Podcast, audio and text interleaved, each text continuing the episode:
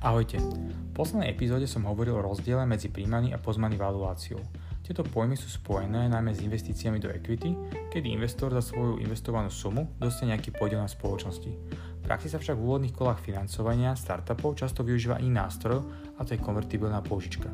Čo to vlastne konvertibilná pôžička je?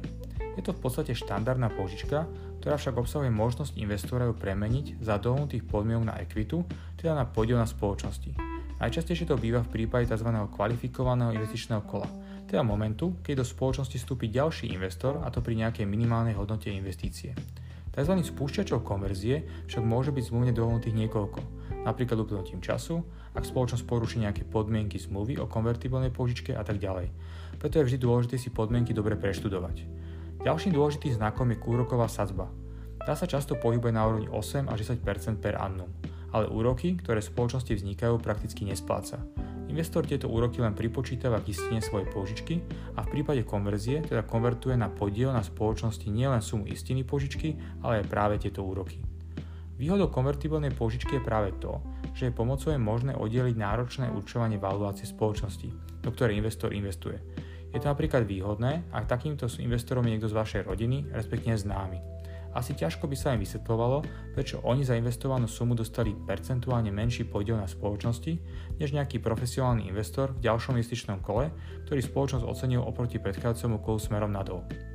Netreba zabúdať, že určenie valuácie často býva náročné, napríklad keď sa startup snaží získať financie na výrobu prototypu, respektíve na overenie, či pre jeho prototyp existuje tzv. market fit, respektíve práve, ak obe strany, teda zakladateľ a, a daný investor nemajú praktické skúsenosti s jej určením.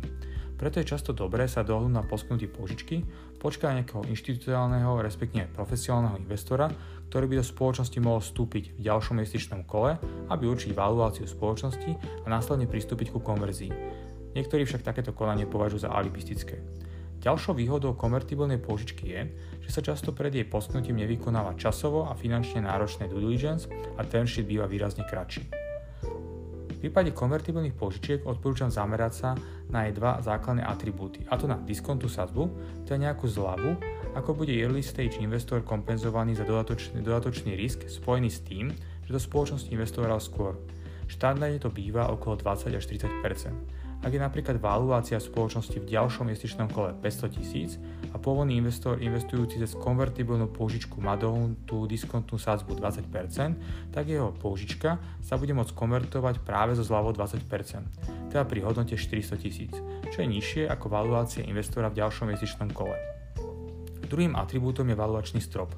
Toto obmedzenie určí maximálnu cenu, za ktorú bude konvertibilná požička prekonvertovaná na podiel na spoločnosti hoci valuácia spoločnosti v ďalšom investičnom kole môže byť niekoľkonásobne vyššia. Tu by som možno použil jeden pekný praktický príklad môjho obľúbeného investora Petra Tila. Ten za 500 tisíc dolárov investovaných cez konvertibilnú použičku do Facebooku v neskôršom investičnom kole a pozmaný valuácii 100 miliónov, kedy Facebook rajzoval 12,7 milióna, získal 10,2% podiel na spoločnosti. Ako to bolo možné? Poskytol konvertibilnú použičku v sume 500 tisíc pri úrokovej sadzbe 2% a kape 5 miliónov. Čo to znamená? Že o 2 roky hodnota jeho pôžičky činila 510 tisíc. 500 tisíc plus 10 tisíc na úrokoch, čo pri dohodnutom kape 5 miliónov činí 10,2%. Treba si uvedomiť, že v tom čase už hodnota spoločnosti činila okolo 100 miliónov dolárov, čiže hodnota jeho investície vďaka kapu zrástla o 2 roky na 10,2 milióna dolárov. Kto na tom prerobil? No v prípade Facebooku asi nikto, lebo nám zarobili takmer všetci.